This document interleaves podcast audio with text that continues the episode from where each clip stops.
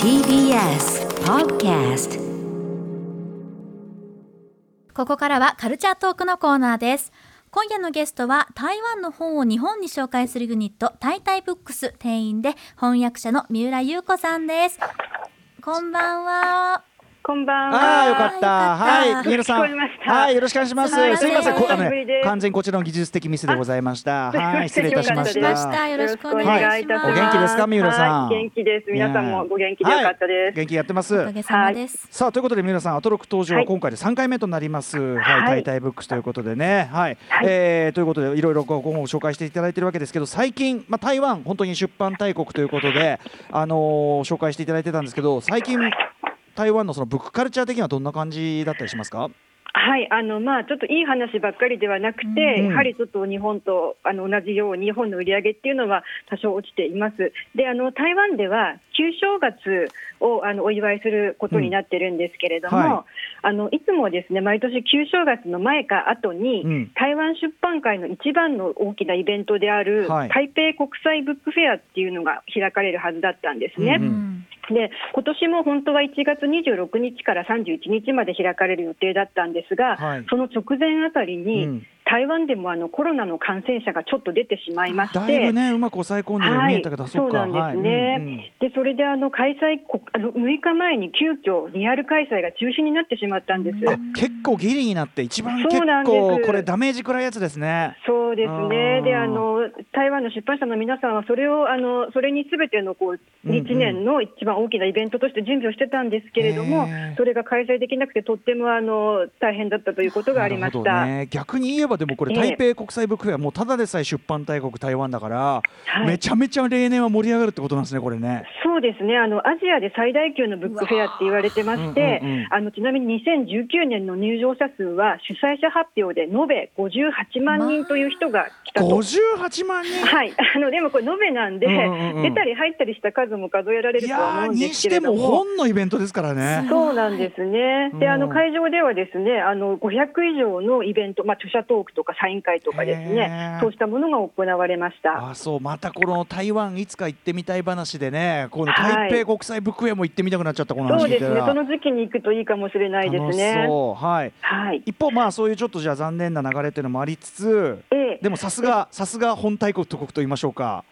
ですね。あの台湾のいいところはですね転んでもただで起きないっていうところだと私は思ってるんですけれども、はい。あのそのブックフェアがリアル開催中止が決まった直後にですね、え蔡英文総統がフェイスブック上で最近買った本をアップしようチャレンジっていうのを提案したんです。すごいね。でそはいして、はい。で自分もあの最近買った本を15冊そこにアップしました。うんうん。はい、でそこでそれに対応してすぐさまあのリアルとかネットの書店がですね、うん。総統の推薦書コーナーっていうのを作りまして、はい。はい、でそこであの推薦された本がもうすぐさまベストセラーになるっていう、うんうん。あのそういった、まあ、あの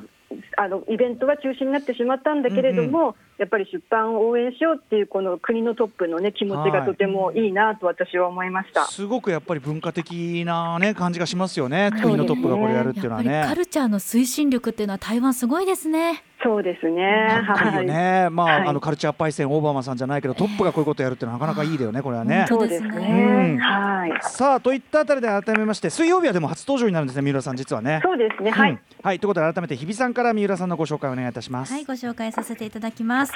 台湾をはじめとする中国語圏のカルチャーウォッチャーでいらっしゃいます大手出版社に入社後雑誌編集者を経ておよそ15年間国際版権業務部門で台湾の香港台湾香港市場を担当、えー以来1万点以上のコミック作品と500点以上の書籍作品の翻訳権を契約。現在はフリーで台湾香港作品の版権コーディネートや翻訳映画の字幕翻訳なども手掛けられ先週の19日には最新刊ご自身が翻訳されたプロレス小説「リングサイド」が小学館より刊行されました。はい三浦さんねあの数々の翻訳とかいろいろ紹介を手掛けられてきた三浦さんも念願のこれ役なんですもんねこれね。そうですね。あの翻訳者としては初めて本を出しました。うんはいということでありがとうございます。えーリングサイド発売これちなみにですね、えープロレスファン界隈でも話題になっていると学生プロレス出身プロデューサー橋本良文 ちなみにあのプロレスプロレスものとしての橋本良文の感想を後ほど短めに 短めにちょっと挟ませていただきたいと思います。あぜひ聞きたいですはい、はいありがとうございますという。ことでまずこのリングサイドなんですけどこれ、えっと、帯にもですね、えっと帯かな、えっと、中はい。中国語圏初のプロレス小説というふうこう銘打たれてるんですけど宣伝文句に、はい。えっとまあ、まずプロレス小説っていうの自体がね日本でもそんなにお多いっていうかあんまりジャンルとして確立されてるような感じじゃないと思うんですけど。そうですね。あの多分あるはとな中島ラモさんなんかも書いてらっしゃったりとかね。うん。うんうんはい。あと最近はプロレスををあのきっかけにしたなんか推理小説なんかもあったりとかして、うん。あのジャンルとしてはあることはあると思います。なるほど。で、はい。えっと、このリングサイドっていうのはこれはどういう作品なんでしょうか？はい、こちらはですねあのプロレス小説とは一応歌ってはいるんですけれども、うんあのリング上でのプロレスラーの熱い戦いだけを描いているわけではなくてですね、はい。プロレスにうっかり出会ってしまった台湾の市政の人々、まあ、普通の人々ですね、まあ、老若男女いるんですけれども、はい。こういった人々の人生の中のある数ページについて描いています。はいはい、でそうした人々の多くはですね生活の中で、まあ、ちょっとうまくいかなかったりして、うん。ちょっと立ちすくんでいたり、うん。あのもやもやしたものを抱いていたりする、まあ、はっきり言うとですね、うん。あの人生の負け負け組のような人々が多いんですね。はい。であのただ、そうした人々がプロレスと関わりができることによって、まあ、主にはあのこううん。テレビによってプロレスを見たりするんですけれども、はい。プロレスを好きになることによって、うん。少しだけこう人生を前に進めるっていう、そういった物語があの10編の短編が含まれています。しかもこの10編のそれそれぞれじゃあどういう感じ具体的にどういう感じのキャラクターたちだったりするんはい、でしょう、例えばですねあのおばあちゃんと2人暮らしで、うん。ばあちゃんおばあちゃんと一緒に、えー、と日本の古いプロレス、えー番組を見るのを楽しみにしてる大学生とか、はこのばあちゃんのエメラルドってこれは本当に名編ですねこれは。いやこれ素晴らしいと思うんですよね。編。ほん本当に。いや本当にあのこの10編の中を代表するのうん。がこの今おっしゃったばあちゃんのエメラルドなんですけれども、はい。あの素晴らしい作品です。で、はい。あとは例えば夫と喧嘩して一泊だけ家出した若い妻の話とか、うん。でか彼女はあのえっ、とホテルに泊まって一晩中プロレス中継を見るんですね。うん。はい。でそうしたことでちょっと気分が変わってまたやり直そうって思ったりするんですね。はい。であるいはた会社をリストラされて人生の張り合いを失った初老の男性が、うん。プロレスのローカルプロレスのプロレスラーを応援しようと決めることによって、うん。こうまた違った人生を歩み出すとかそういった話が含まれています。うん。しかもこのそれぞれの登場人物このそれぞれは連作短編なんだけど、あの例えばあのポール・ハギスの「クラッシュ」とかああいう映画みたいに、まあ、アルトマンの映画みたいに実はそれぞれが違うところでちょっとずつ関係しているみたいなね全体が実はそうですね。あのまさに今おっしゃったアルトマンの映画見見たいっていうのはうんうんまさにその通りで、あのそれぞれ 10, 10編は主人公とか語り手も違うんですけれども、うんうん。あの登場人物とか出来事が少しずつつながっていきまして、うんはい。だんだんこう一編一編読み進めることによってまた違った前の話が違った見,、見え方がしてくるっていうようなことがあります。はい。でそれが全体的につながっていって最後は輪のように一つちょっとつながるっていうような形の構成になっています。ーだから構成もすごく実は巧みだし緻密だしっていう感じでしたね。ね。非常に読みやすいのにね。はい、うん、ということは、はい。これはじゃあ、えっと、プロレス必ずしも詳しくなくても全然読みやすいという言い方でよろしいでしょうか？はい、そうですね。あの一応プロレス小説は歌ってるんですけど、そういったことであのプロレスだけを描いて描いているわけではないので、うん。あのプロレスに全く多分まあ全くまあそうですね。全く興味がない方でも多分物語として面白く読んでいただけると思います。うん、逆に言うと、ゴリゴリのプロレスものからも、えー一応ここで言っておきますね、えー番組プロデューサー橋本良文さんね、まあ、大体プロレスとなると腕まくりをして登場してくるんですけど、あの長くなるのでみ短文でまとめろって言ったらものすごいあの分量の文章を送ってきてですねです 短くしろっつっただろうみたいな、えっとね、ちょっと最初の方言いますとね、えーこれはまずプロレス小説といっても選手を書くのではなくプロレスファンを描く物語であることの希少性と素晴らしさ、えー実は日本でもファンを描く物語は少ないとかね、まあ、いろいろこう書いていただいて、えーでそのプロレスをやる人ではなくプロレスを愛する人たちを描く。さらには有名選手のエピソードですらないことで、えー逆に俗人性みたいなものがなくなりプロレスというジャンルそのものを持っている素の魅力のようなものが、えー見えてくるような構造のようなみたいなね。あと台湾におけるプロレス情報なんてまず日本では手に入らないためそこも貴重。うん。プロレスに限らず台湾の人の例えばテレビ事情であるとかラブホ事情であるとか、ね。ね、絶対知りようもない情報がね。はい、あの台湾の人の庶民史っていったものがすごく事細かに描き込まれていると思います。はい、さらに言えばね、その向こう側にその台湾の近現代史みたいなものもはい。要所で浮かび上がってきますよね。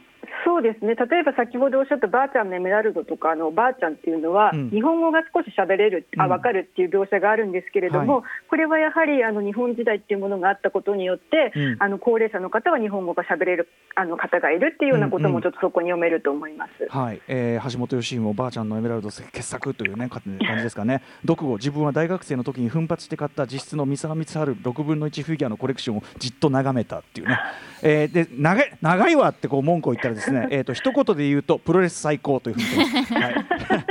でもやっぱりそのあのプロレスと要するに門外観にもそのよく言われるプロレスに対する揶揄とかあの、はい社会的なそのサブカルチャーとしての立ち位置であるとかっていうのをある意味踏まえた上でそれでもこう素晴らしいっていうかねあのそうですねっていうのね、はいそこもちゃんとプロレスの本質みたいなことをちゃんと伝える小説でもありますよねこれはね。そうですね。あの常にここで繰り返されるのはプロレスにおける虚と実、うん。あのまあ、フェイクかリアルかってはい。いう問題をこの作品の中で常にこう問いかけていて、うんうん。あのじゃああのこれがもしあのフェイクであるならばなぜその中で人が大怪我をしたり、うん。まあ、亡くなってしまったりするのかそれでもうんうん。フェイクと言えるのかっていうことをこう繰り返し訴えているわけですね。はい、まさに、はい。あのちなみに三浦さんご自身ははい。プロレスっていうのはどんぐらいの距離感なんですか？いや、あの、門門外観でございます。ああそうなんですねなるほどなるほど。はい、あの、うんでもそれでもあのこれを紹介するときに私のようなほぼ門外観の人が読んでも、あのすごく熱さが感じられるし、んあのプロレスファンでなくてもこれはすごく素晴らしいっていうことが分かるということで、これを日本に紹介しようというふうに思いました。はい、まあだからそういう意味でははい本当にあの、なんていうかなあの万人に開かれているね小説でもありますよね。そうはい、ですね。はい。でですね、えーこの著者のリン・ユダーさんですかねこれ読み方は、はこの方はどんな作家さんなんでしょう？はい、あの実はまだとても若い作家さんで、この、えっとリングサイドが小説第一作なんですね。えー、そうなんだ。はい、であの彼は1988年生まれの今32歳。実は明日がお誕生日で明日からあーおめでとうございます33歳なんですけども、はい、あの台湾東部のカレン、まあ、このリングサイドの舞台も主な舞台もカレンなんですけれども、うんうん。カレンという小さな町で生まれました。であの大学の一時期を除いてずっとカレンに住んでまして、うんうん。あの実は中学時代から彼は詩人でして詩を中心に創作をやっていたんです。うんうんうん。で詩で多数の受賞歴があります。でも、小小説を書くのは初めてでした。うんうんであの彼はあの彼にある国立東華大学の文学部のあの大学院に進んだんですけれども、はいここの創作コースであの作家で台湾を代表する作家である呉明益さんの,、うん。あの創作コースに入って、うんうんうん。この作品を書きました。あじゃあ学生時代にある種こう、学生のなんていうのかなそういう学科というかなんていうかなそせ卒業制作的なこと？はい、あのこれは実はその大学院の卒業制作として書かれた小説なんです。ごい、うんうんうん。はいでその卒業制作を提出した後自分でこうあの台湾のいろんな出版社に売り込みをかけて、最終的にあの麦田出版っていうあの文学系の出版社の編集者がこの作品に惚れて、うんうんそれで台湾版の単行本が出ました。すごいですねじゃあもうあの才能がもうなんていうかな勝手に見つかってっちゃう感じっていうかねこれね。そうですね。うんはい。じゃあ、えーじゃあこれからがちょっと楽しみな若い作家さんでもあるということなんですね。はい。こちらに三浦さんご自身は、はいこの作品はどうやって発見されたんですか？はい、これもですね実はその呉明益さんと呉明益さんのあのほ日本での翻訳者であった天野健太郎さんを通じてというかきっかけで出会いました。うん。はい、あのちょっと説明すると、はい。あの呉明益さんの自転車泥棒っていうあの長編が出たん、うんうん。2018年に出たんですけれども、はい。うん。あの天野健太郎さんはこの自転車泥棒を訳した直後に、はい。あの病気でお亡くなりになったんですね。うんうん。はい、でその呉明益さんが日本にあのこれのプロモーションに来た時に、はい。あの天野さんの話になりまして実は天野さんは亡くなる1ヶ月前に、うん。私の教え子つまりこれがいリングサイドの著者のリンさんだったんですけれども、はい。うんうんリンさんのところに連絡してきてあなたの本を日本に紹介したいっていうふうに連絡してきたと。であのそのような話をあの私たちにこうしてくれまして、うんうん。あのそれであこういった作品があるんだっていうことを私たちは知りました。じゃあつまりその天野さんがあのーまあ生前というかその訳したいという意思がね。残されてた、そうで天野さんはその10月にその林さんに連絡をして11月に亡くなってしまったんですけれども、うんうん。まあ、なのであの天野さんが最後に訳したかったしょ日本に紹介したかった作品のまあ一つであるっていうことが言えると思います。でもすごいですね。その、はい。長年こういろいろ関わってくれた天野さんが最後にまた若いね才能をねこっから始まる人を紹介してっていうのもあるし、じゃあそれを三浦さんはある種バトンを受け取ってというか。そうですね。あのちょっと本当にもうこのやあの私は初めてなんですけれどもこのそれを引き継いで訳させていただきました。うん。ちなみに役そのものっていうのはいかがでした？作業としては難しかったとか。あの面白かったですね、あのうんうん。まあ、本当に10編全部違う登場人物で違う、あの語り口も全然違うので、はい。私はあのとても映画が好きなんですけれども、はい。頭の中であの1話に対してこう1本の映画を当てるような形で、このその雰囲気を、映画の雰囲気を、はい。あの頭の中に思い浮かべながら、うん。あと俳優なんかも当てながら、うん。その人の口調とかキャラクターを考えながら訳しました。映画とかあとなんかこうドラマ連作ドラマシリーズとかね。なんか、はい。えーすごくでも本当にそれぞれでも場面場面も違うしそれぞれがねあれも違うし面白みも違うしで。ね。すごいでも本当読みやすいですよね、それぞれね。そうですね。あのそれはあのなるべく読みやすくするようにあのかあの考えて訳しました。あのーそういう台湾独自のその生活史といいましょうかねそれこそテレビ局がさこういう構造になってて、こういう感じの放送の仕方してるとかあと、まあ、ラブホテルがどうこうとか ちょっと要するに日本のそのなかなか馴染みがないような部分っていうのをね、はいあのはい訳される部分っていうのもなかなか気をつけられると思うんですけど、はい。注釈もねちゃんと入ってはいますけどね。うんそうですね。はい。うん、この辺りは大その辺りの難しさとかありましたか？あえーそうですね。あのまあ割とありがたいことにこのにこれを書かれたのがまあ2015年2016年ぐらいなんですけど、うん。この時期私は本当にしょっちゅう台湾にあの仕事とか遊びで行っていたので、うんうんうん。割とそのテレビがどうだとか、うん。あのこのカレンにも遊びに行ったことがあるし比較うん。うん的あの馴染み、あー。私にとってまだこう理解ができる範囲だったので、あのなるべくそれをあの日本の読者にも伝えたいと思って、あの本文も訳したし、やはい。あの注釈もいっぱい入れました。いやーこのね実はその毎回のその連作の最後についている注釈がこれがねなんていうかな先ほど言ったようにちょっとしたその台湾の近現代社会史の、あの解説にもなっててここのもまたねなんかねなんかね一冊で二度おいしいっていうか。あ、よかったはい。なんかそうはいいうこうドキュメンなんていうかなそういう台湾紹介本としてもすごく成立しててはい。歴史の本的な要素もあるしすごいねあのなんか得した気持ちになりますこれ。そうですね。あの割とこれほこの本本当にあの実際にいる人とか事件実際に起きた事件とかうん場所とかがすごくあのげ現実にあるものが書き込まれているんですね、うんでもちろんそれを知らなくてただ物語として読み進めていってもいいんですけれども、うんうん。その人が一体何者なのかとかその場所が一体どういった場所だったかっていうことを知ることによって、うん。またちょっと意味合いが違ってきたりうん奥深さがあるかと思うので、はい。あの必要な部分はあの訳をあうん。注釈を入れようと思いました。ねえ。ちなみにまあ先ほどからこういろいろ言ってますけどこの中で語るとまあ日本のプロレスがその再放送とかいろんな形でね向こうで放映されててでもアメリカンプロレスがドーンと入ってきて、そっちがすごく人気になってとかあと一方では台湾でもそのインディーのプロレス団体があってとか、とにかくさっきねあのハシピーもまあちょっとねあのメールでも書いてましたけどやっぱりあの普通にしてたら絶対知りようがないような情報が 本当にだそれがこう目の前にあるかのように実際に旅行して友達から話聞いてるかのように伝わってきてそういう意味でも本当に素晴らしかったです。三浦さんとしてはど,、どういう層にこれから読んでほしいとかありますかこのリングサイド、はい、あの今、すごくありがたいことにプロレスファンの方にいっぱい読んでいただいてて